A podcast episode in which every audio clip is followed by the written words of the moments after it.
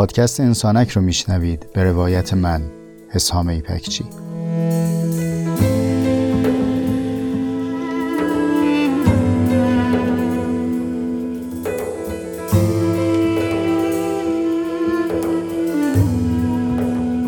پادکست انسانک مجموعی از جستارهای صوتی است که توی اون تجربیات زیسته و روزمرگی هامون رو با عمقی کمی بیش از معمول روایت می‌کنم.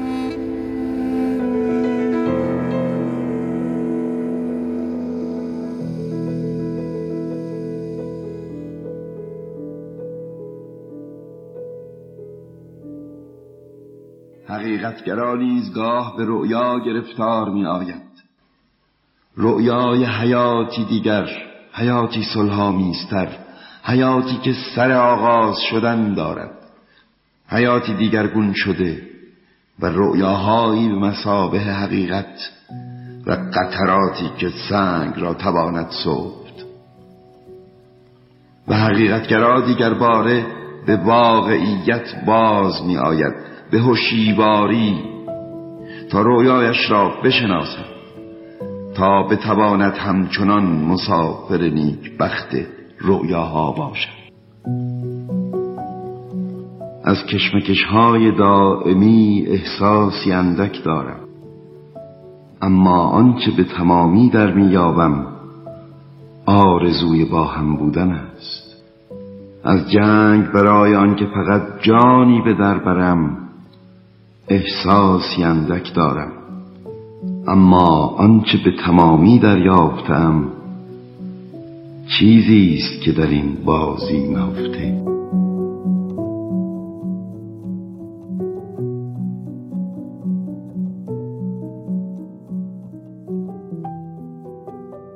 اهل انسانک سلام سلام بر شما. سرانجام گرچه که دیر هنگام ولی در هفته دوم خرداد ماه رسیدیم به اولین اپیزود از سال 1402 یعنی اپیزود 46 پادکست انسانک. خیلی از شما لطف داشتید پیگیر بودید از جمله یکی از رفقا ازم پرسید که حسام خیلی وقف افتاده چرا اپیزود جدید نمی‌سازی و منتشر نمی‌کنی؟ گفتم والا حال فاخری در شعن مخاطبین انسانک ندارم الان و جوشش درونم ازش قالی قابلی بافته نمیشه که بتونم تقدیم گوش های مخاطبین انسانک کنم بیشتر الان حالم به این نزدیک که بگم دور هم جمع شیم یه جا فوش بدیم. این بیشتر تخلیم می‌کنه تا اینکه بخوام حرفای تزئین شده خدمت شما تقدیم کنم. و اما ذهن گرفتار در همین فوش هم مسئله من میشه دیگه. جونم براتون بگه که بحث به فوش که رسید ذهنم گیر افتاد تو فوش که خب اصلا فوش چیه؟ و دیدم عجبا در همین فوش هم مسئله ای نهفته است. از جمله اینکه اغلب فوش ها با بی آغاز میشه. حالا شما خودتون در ذهن شریف و متحرتون یه چند تا بی آبدار حاضر بفرمایید. به عنوان مثال بی ثبات بی تفاوت بی تربیت یا نمی‌دونم بی خاصیت. اینطوری مثلا یا چی بگم دیگه؟ بی زنین که فونت بی کمالات همونی که تو ذهن خلاق خودتونه همونا. خب؟ دقت دارید همش با بی شروع میشه؟ فوش اشاره به نیستی داره. اصلا ناسزا نیستیه. و بی چون اشاره به فقدان و نیستی داره ناسزا ساز هست. دقت دارید دیگه؟ نمیگم عدم چون عدمو نمیشه بهش اشاره کرد. میگم نیستی. و من بین عدم و نیستی تمایز در معنا قائلم که حالا الان صحبتمون نیست. خیلی ها خودشون فحشن. کسی که بر مسندی نشسته که فاقد قابلیت خودش فحشه. این همین فحش رو دو پا داره راه میره. یا رفتن در محیطی یا اجتماعی که فقدان فهم در اون موج می‌زنه. حضور در فحشه.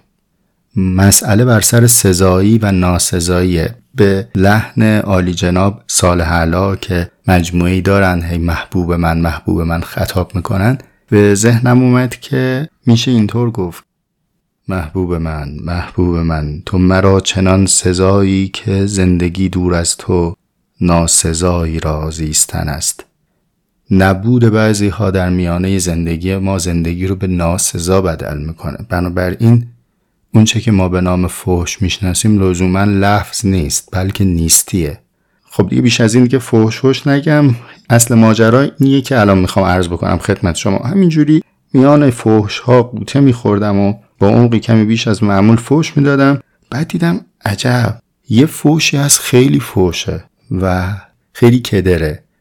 ولی یه طوریه که انگار ماها باهاش به صلح رسیدیم. نه در به زبان آوردنش پرهیزی داریم نه در پذیرفتنش برامون تلخه. ولی خیلی فوش قلیزیه چیه اون فوش؟ بی خیال. چرا بی خیال یا بی خیالی برای ما دردناک نیست؟ چون عظمت خیال رو درش تدبر نکردیم. چنان که باید در اعماق خیال شناگری نکردیم. خیال مزه حیات انسانیه. خیال یه فانوسه که ما باهاش تاریکی نیستی رو سپری می‌کنیم تا برسیم به هستی. تمام آفریده های انسانی قبل از اینکه در بیرون از انسان متجلی بشن در خیال او حاضر شدن. خیال یعنی جولانگاه یک پل میان نیستی و هستی. خیال سرزمین مطلق حکمرانی ماست. هر چیزی که بیرون از خیال تو قابل پدید آورندگی نیست در خیال می‌سازی می‌خواهی و می‌شود. جلوتر با هم گفتگو می‌کنیم در مورد خیال میگم براتون که این خیال فرشیه که تارش از وقایعه اما پودش از ذوق من و شماست. موضوع این اپیزود عشق نیست. یعنی راستش من خیلی وقته که مشتاقم در مورد عشق اپیزودی بگم ولی هرچه تقلا می‌کنم می‌بینم که قابل جمعبندی در یک اپیزود نیست. الان صرفا از باب اشاره میگم خود عشق پاسخی به خیاله اجابت خیاله. یعنی انگار یک فرشته ای از بیرون شما وحی میاره براتون که ارجعی برگرد. اونی که در خیالت ساختی رو در من ببین و این آغاز عاشقیه. در واقع معشوق و معشوقه تجسم خیال ماست در جهان واقع. حالا لاقل تا اینجایی که من امروز فهمیدم دیگه به قدر فهم تا اکنون. و چرا به گمانم آمد که الان وقت گفتن از خیاله؟ به خاطر اینکه آنچه که امروز از ما به یغما رفته خیال ماست. گویی که خیال باخته ایم خیال اون قربانیه که کسی هم بر سر مزار شیون نمی‌کنه. کسی نمیگه که خیالمون رو بردن خیالمون رو کشتن. وقتی انسانی وقتی مردمان جامعه و سرزمینی تصویر خوشی در خیال نداشته باشن مقصد جذابی برای پیمودن ندارن این شعره که هست که میگه حال من حال اسیری است که هنگام فرار یادش آمد که کسی منتظرش نیست نرفت. تمام فرارها به ذوق دیداریه. کسی که منتظر نداره ذوق فرارم نداره ذوق بیرون زدن هم نداره. ما تا مقصد خوشاهنگی در صفحه خیالمون نبینیم قصد سفر نمی کنیم. حالا چنان که انسانک اقتضا می‌کنه موضوع ما فردیته و در حیطه یک من یک تو می‌خوایم با هم صحبت بکنیم. از این جهت در ابتدای اپیزود می‌خوام ازتون دعوت بکنم که من برای خودم میگم حسام تو هم اسم خودتو صدا کن. فلانی فلانی. خود خوشایندت رو خیال کن. جهان مطلوبت رو خیال کن. فردای آرامت رو خیال کن. یک قدم از آنچه هست بیا جلوتر آنچه باید باشد رو خیال کن. یه کاغذ بردار یه دفتری بردار. اون چیزی که میل است که باشد. اون چیزی که در صفحه خیال تو چشماتو که میبندی زندگیش می‌کنی بهت تسلا میده و آرامش میده اون رو بنویس. خیال لالایی شبهای خیلی از ماست. یعنی خیلی همون شبا که می‌خوایم بخوابیم تنهاییمون رو بغل می‌کنیم چشممون رو میبندیم و لالایی از جنس خیال تعریف می‌کنیم تا به خواب بریم. حالا خوشه اگر این دعوت من رو بپذیرید این خیالها رو به روی کاغذ بیارید و با من خیال کنید و سفر اپیزود چهل و شیشم رو همراه هم باشید. با من خیال کن که نشستی.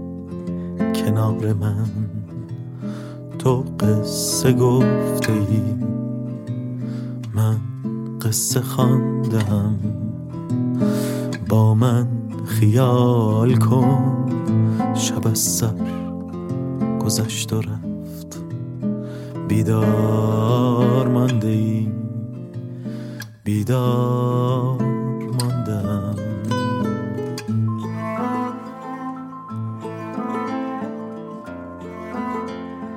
حالا از اینجا به بعد سفر ما آغاز میشه. در همین ابتدا می‌تونیم دو دسته بشیم. اونچه که من در پاره اول صحبت گفتم شبیه هواپیمایی که روی باند مشغول دویدنه. میشه به همین مسیر دویدن ادامه بده که خب میره تو خاکی ته باند پرپر میشه. میشه هم بال بگیره و از روی باند بلند شه. این مثال رو برای چی میگم؟ توجه به خیال منهای آن چیزی که از این پس خواهم گفت صحبت رو در سطح سخنرانی های انگیزشی تنزل میده. یعنی فقط مقدمه کتاب خیال رو خوندیم ادامش رو نیمدیم این میشه اون وضعیتی که فقط داریم روی باند میدویم هواپیمایی که دیگه پرواز نداره. اما اگر بنا باشه پروازی صورت بگیره احتیاج به ورزیدگی خیال داریم. ورزیدگی خیال رو خیلی میشه در موردش صحبت کرد. من الان در قد و قواره این اپیزود چهار تا نکته دارم خدمت شما بگم. نکته اول خیال باید ایارمند باشه. ایار خیالمون رو باید بالا ببریم. چطوری بالا ببریم؟ ببین عزیز من آبجی جون دادش من. خیال امتداد حسه. یعنی چی؟ یعنی ما در مواجهمون با عالم بیرونی به واسطه حواس درک می‌کنیم نسبتی میان خودمون و آن چیزی که جز من هست. بهش میگیم ادراک حسی. خیال کارش اینجا نیست. از اینجا به بعد خیال وارد میشه. بعد از اینکه محسوس نزد ما قایب میشه کار به دست خیال سپرده میشه. خیاله که اون محسوس رو برای ما حاضر نگه میداره. فرض کن که من تو رو دیدم باهات نشستم چای خوردم دل دادم قلوه ستوندم و خدافزی کردیم. اکنون تو در برابر من نیستی. اما کجایی؟ در دلی در خیالی. خود توی محسوس دیگه در معرض دید و لمس و شنیدن و بوییدن و چشیدن من نیستی. ولی آنچه که ادراک کردم از تو در صفحه خیالم هست. پس خیال اولا امتداد حواس در درون انسان. یه قوه است یه توانه. وقتی میگیم قوه یعنی هم پذیرنده است هم صادر کننده است. هم آنچه که محسوس بوده در من باقیه هم, هم می‌تونم در این فرایندی انجام بدم درش تصرف کنم. انواعی از محسوسات ذخیره شده در صفحه خیالم می‌تونم با هم دیگه مخلوط کنم ازش طبخ جدیدی در بیارم. می‌تونم ازش حکایت های متنوعی بسازم. پس هم خیال از محسوسات دریافت می‌کنه هم قابلیت صادر کردن تصاویر جدید رو داره. خیال شروع می‌کنه به تولید کردن. خیال زاینده است. حالا برگردم به تیتر یکم گفتم ایار خیال رو باید افزایش بدیم.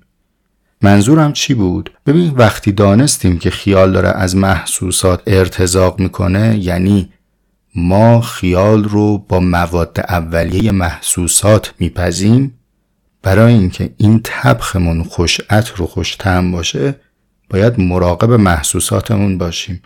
خیلی مهمه که تو در دیگه خیالت چی بندازی. اینطوری تصور کن همه اون مقدمه ای که من عرض کردم از اهمیت خیال این توشه و کوله که من با تک به تک محسوساتم دارم این ظرف رو دگرگون می‌کنم محتویاتش رو تغییر میدم. همین کلماتی که شما از من شنیدید الان محفوظات خیال شما رو دگرگون کرد.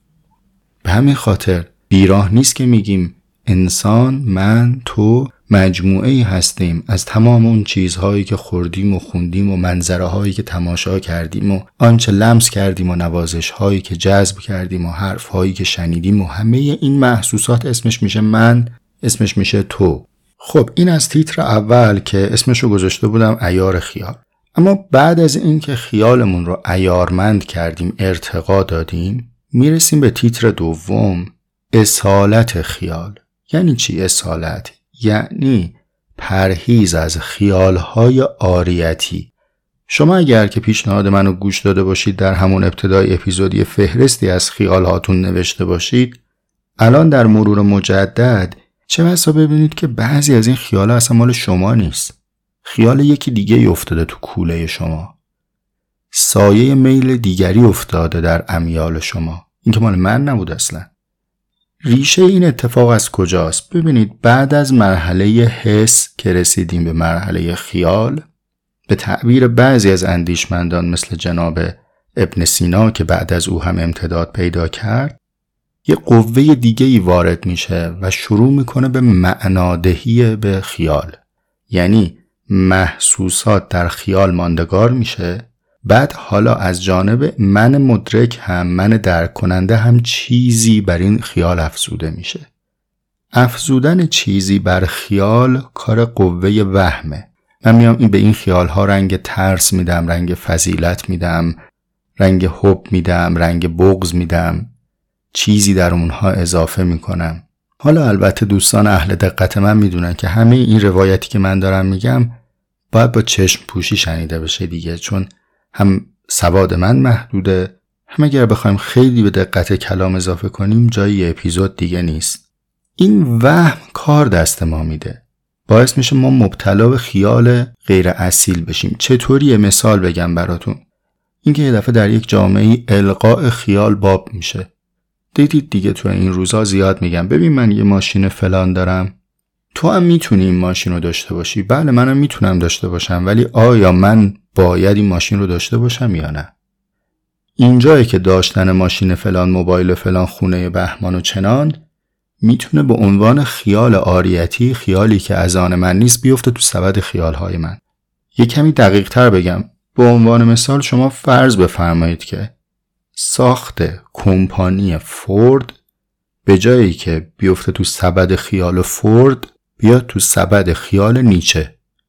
بعد نیچه بگه که من خیالم اینه که یه کمپانی ماشینسازی را بندازم. یا خیال شوپنهاور بشه پرواز.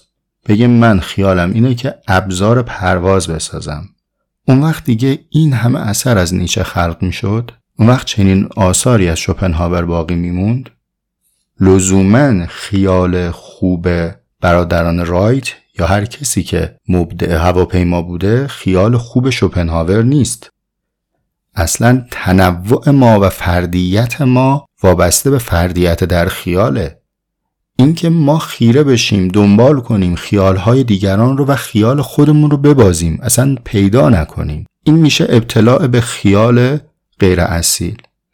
باز شما دقت دارید. این مواردی که من دارم عرض می‌کنم از دل هم رویده میشه دیگه. خیال غیر اصیل از بد ایاری تخیل حاصل میشه. یعنی ما میریم چیزهایی رو مشغول تماشا و دیدن میشیم. القا میشه به ما که ایار تخیلاتمون رو میاره پایین. ایار تخیل که بیاد پایین ظرفیت ابتلاع به خیال غیر اصیل پیدا می‌کنیم پس اینجا شد نکته دوم.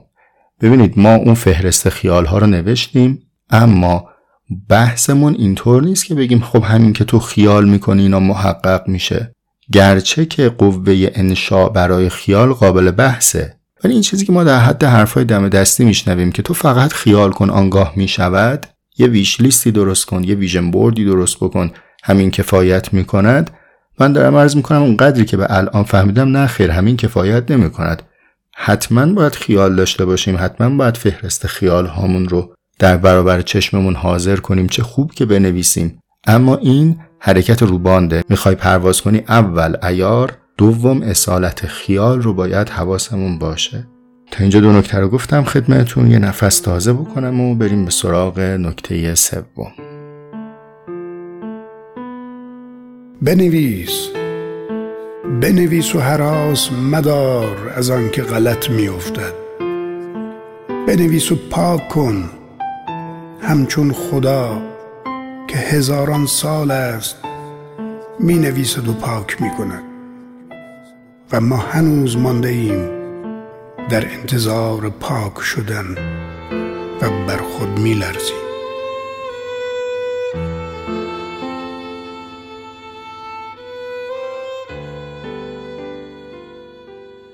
بعد از ایار خیال و اصالت خیال جلادهی و سیغل یافتگی خیال باید برامون مهم باشه.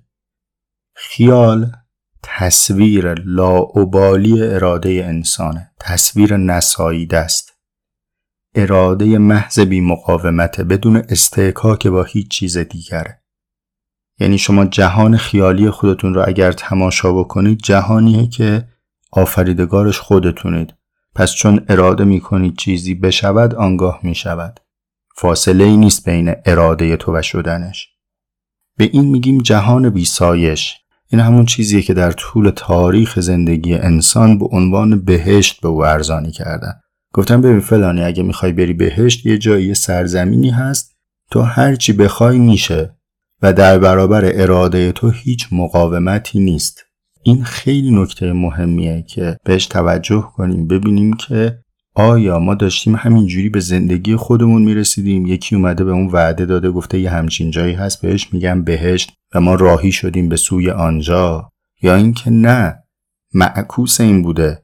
چون بشر نیاز داشته که جایی رو فرض بکنه که انقدر سنگ بر سر ارادش نریزه انقدر استحکاک در برابر میلش نباشه. و چون او میدی به چنین فضایی داشته پذیرنده مفهومی به نام بهشت بوده. تحقیق در این موضوع هم محول به شما موضوع اپیزود انسانک نیست. بلخص که جزء مفاهیمیه که نگاه دینی و ایمانی بهش زیاد هست و ورود در این حوزه هم از پرهیزهای بند است. ولی خوبه که مطالعه کنیم. آگامبن در این مورد مطلب داره که آیا از ابتدا این کلمه فردوس و پردیس مثلا از متون دینی در اومده یا پیشتر در استوره ها بوده در تاریخ بوده؟ و بعد در کتاب های آسمانی ما ردی ازش پیدا می‌کنیم به عنوان موضوع قابل مطالعه است. من برگردم به صحبتم سیغل دادن خیال. من برای اینکه بتونم سیغل دادن خیال رو بهتر توضیح بدم خیالی رو در ذهن شما نقاشی می‌کنم. اگر تجربه کرده باشید تماشا کرده باشید فیروز تراش ها رو. تو مشهد زیاد هست شاید دیده باشید که سنگ فیروزه رو بر سر چوبی می‌زنن و مشغول به تراش دادن و سیغل کردن اون میشن. همین که الان شما اون تصویر رو در ذهنتون حاضر کردید شد خیال دیگه. چون محسوس شما مربوط به گذشته بوده و الان در برابرتون قایبه اما تصویر برای شما حاضر شد. برای اونهایی هم که نتونستن تصویر رو در ذهن بیارن باز هم مثال میشه. دیدی اگر که سابقه ای در محسوسات نداشته باشی ابزار آفرینش در خیال هم نداری. خب روش کارشون اینجوره که یک سنگی داره به شکل ثابتی میچرخه و این فیروزه بر سر چوب خورده رو روی این سنگ تماس میدن. نرم نرمک این برش می‌خوره. سیقل میشه به شکلی در میاد. این روش سنگ تراشیه سیقل کردن یک نگینه. همین اتفاق در مورد خیال میافته. صفحه ثابت برندهی در بیرون هست. و ما این سنگ خیالمون رو در تماس با او در استحکاک با او جلا میدیم. اون صفحه ثابت بیرونی چیه؟ اراده جز ما. چیزی که ما می‌تونیم با نام واقعیت خطابش کنیم. میگیم ما در دل یک واقعیتی زندگی می‌کنیم. ما پرتاب به واقعیت میشیم. این پرتاب شدن به واقعیت یا به جهان و در جهان زیستن تعبیر هایدگریه. من البته کمی با این تعبیر فاصله ذهنی دارم. تعبیر هایدگر به نظرم برآمده از حبوط در معانی دینی است. حبوط جهت داره بالا به پایینه. به استوره آفرینش برمیگرده اون جایی که انسان نخستین خطایی مرتکب میشه و به واسطه این گناه حبوط پیدا می‌کنه در زمین. یعنی تصور بکنید وسط بهشت بوده کلا در عالم یک معصیت داشتیم. یه دونه معصیت.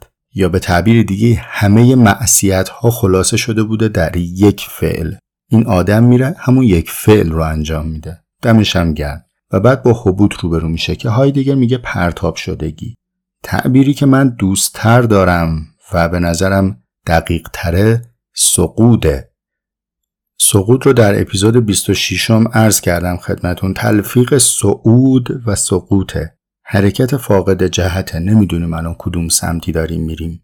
به هر حال صرف نظر که بهش بگیم سقوط بگیم سقوط بگیم حبوط بگیم پرتاب شدن. به هر حال ما در میانه واقعیتیم. درک می‌کنیم که همه اراده های این عالم در من خلاصه نشده. یه چیزهایی هم داره بیرون اتفاق میفته. اونچه که جبر بر من اراده توه. الان تو اراده کردی حرفای منو بشنوی یا نشنوی؟ به نسبت من میشه جبر. چون نمی‌تونم تو رو مجبور بکنم به کلمات من هم انتخاب و اراده من اینم بر تو جبره. تو الان نمی‌دونی جمله بعدی من چیه.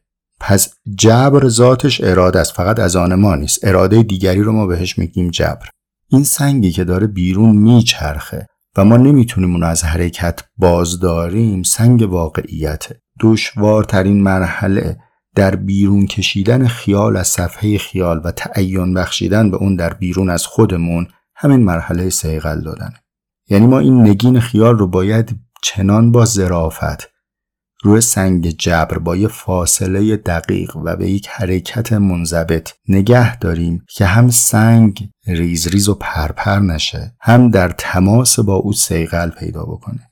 در این مرحله ما مشغول ساییدن خیال به واقعیتی حاصل این ساییدن دو چیز خواهد شد. اگر این سودگی این ساییدن با اراده عجین باشه در راستای اون آ باشه که در اپیزود 39 هم راجبش صحبت کردیم. حاصل و ترکیبش میشه آ سودگی ولی اگر هم راستای این اراده قرار نگیره و اون آب تکمیلش نیاد اون اراده بیرونی غالب میشه.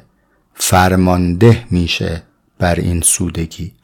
و دیگه اینجا نمیشه آسودگی میشه فرسودگی. مثال عرض بکنم خدمت شما. ببینید اراده بیرونی همواره که در تقابل با اراده ما نیست که. خیال اراده محض منه واقعیت اراده جز منه.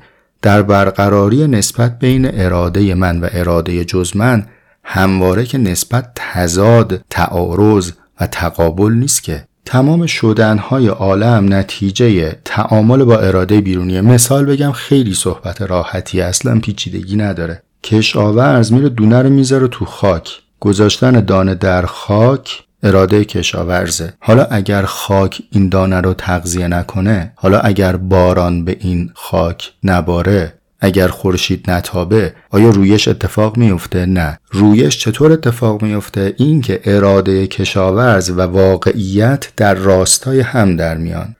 ببینید اصل معزل سخنرانی های انگیزشی نپرداختن به نسبت میان خیال و واقعیت. به فهم من تا به امروز. در واقع خیالتون میل به همان چیزی می کند که واقعیت هم میل به همان چیز می کند پس می شود این رسپی و روش تبخ خیال یا تعین بخشیدن به خیال در عالم واقع. بند سوم همینجا به پایان رسید و بریم به سراغ بخش نهایی و چهارم. تو بارانی تو درمانی مرا در من هویدا کن. تو مشغول تماشایی تماشا کن تماشا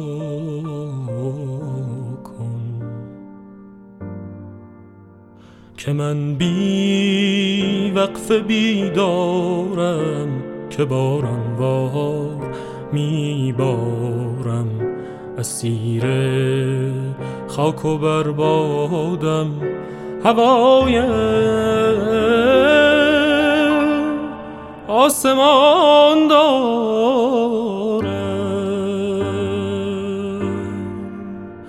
میانه ابر آغوشت برایم. خانه برپا کن بزن بر سقف و دیوارش. زمین را رنگ دریا کن دلم پرواز می‌خواهد تو را امراض می‌خواهد ولی در سایه پنهان شو که دنیا راز می‌خواهد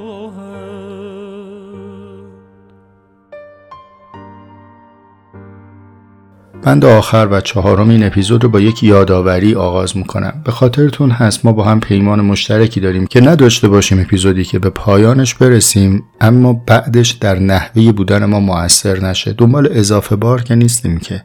حکمتی که به درد زندگی نخوره بار اضافه است. نمی‌خوایم قبای فاخر بندازیم رو دوش تن علیل. می‌خوایم به سلامتی این تن برسیم. به زندگی متفاوت به نحوه بودن بهتری برسیم.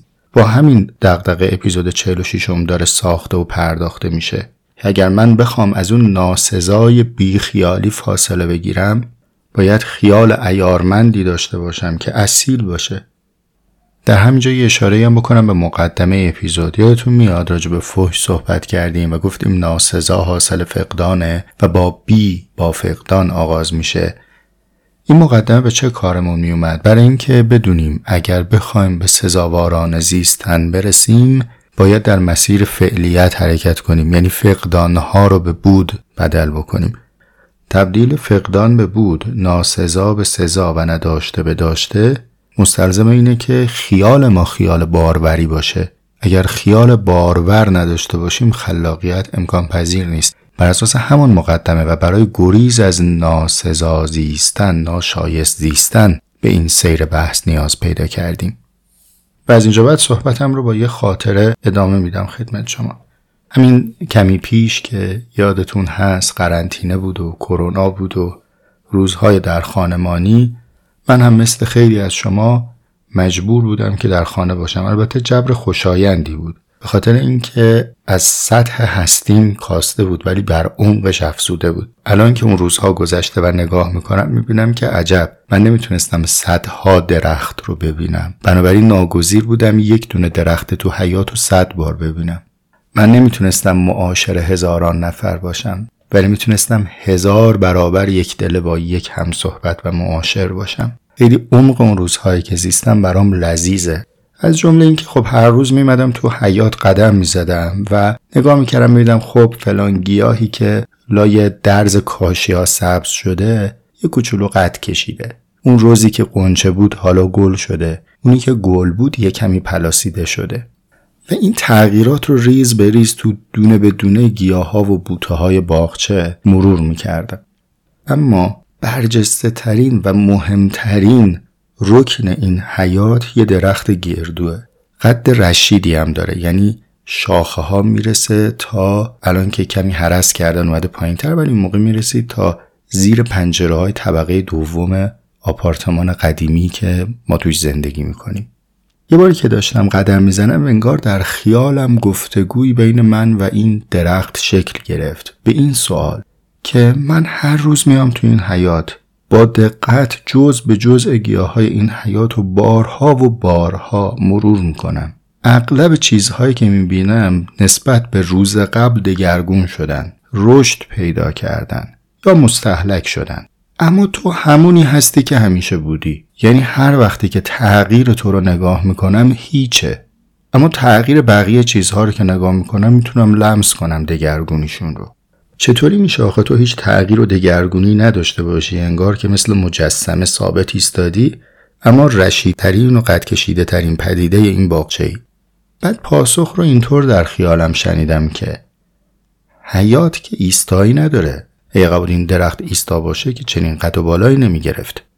همین که هر از گاهی مجبورن شاخه رو حرس بکنن نشون دهنده رشد مدامه. اما آین رشد این درخت گردو چطوره که به چنین قد و بالایی رسیده؟ یک شیوه داره و اونم اینه که این درخت هر روز کمی بیش از هیچ قد می‌کشه. یعنی در نگاه من هیچه ولی حتما او ایستا نیست. چنان مختصر و چنان کمی بیش از هیچ قدم بر می داره که برای من محسوس نیست. اما او داره مسیرش رو طی می‌کنه. بلند قامت ترین و به آسمان رسیده ترین عضو این باغچه اونی بود که مستمر به مدت سی سال هر روز کمی بیش از هیچ قدم برداشته بود. خیلی این تجربه برای من آموزنده بود. حتی تو اینستاگرام شخصیم یه پستی براش نوشتم عکس درخت رو منتشر کردم. و انگار که بعد از اون سعی کردم مؤمن باشم به آین درخت گردو. خودم قرار بذارم که به سمت آرزوها به سمت خیالم هر روز بیوقفه حرکت کنم. اما برای اینکه بیوقفگی رو بتونم حفظ بکنم ناگزیرم که قدم هامو آهسته کنم. آهستگی تضمین شده ترین روش پیمودنه. حرکت های یه قدم یه قدم برای من خیلی مسمرتر بود. تا خیزهای انفجاری. یعنی پختن با شعله ضعیف ممکنه اما با جرقه آنی ناممکنه.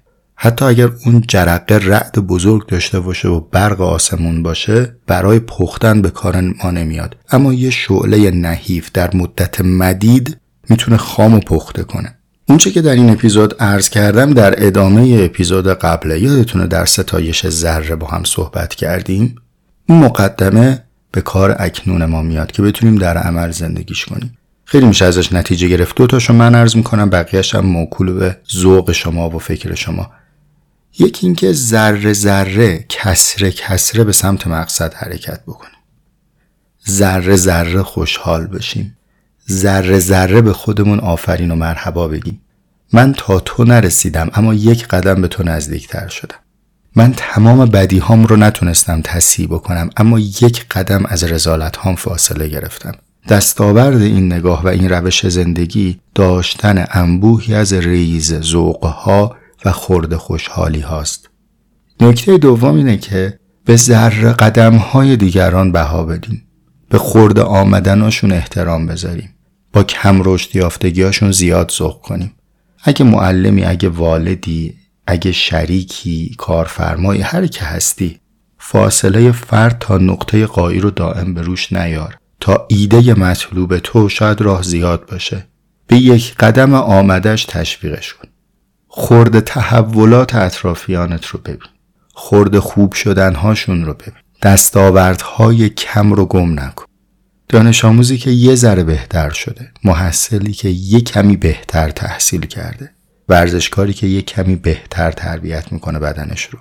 اگر خورده توانستنهاش به چشم من و تو نیاد قدمهای آهسته آهستش به نگاه ما نیاد ذوق پیمودنش کور میشه. ولی وقتی ما ذره بیم بگیریم به ذره دستاوردهای دیگران فرصت قد کشیدن رو براشون مهیا می‌کنیم.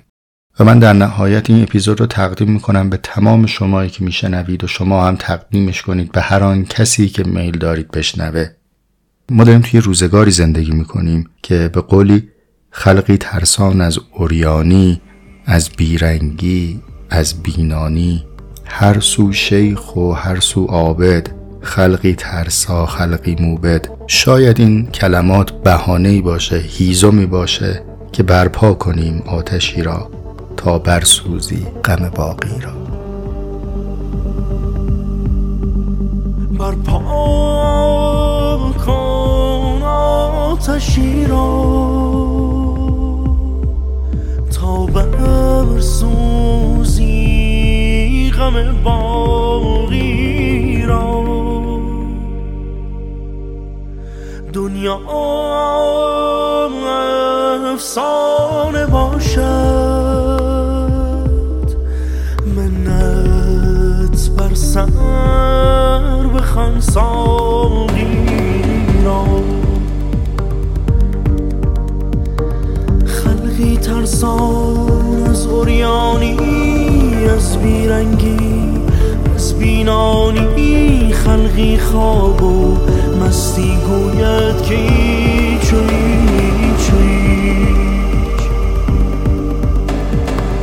هر سو شیخ هر سو عابد خلقی ترسا خلقی موبد خلقی خواب و مستی گوید که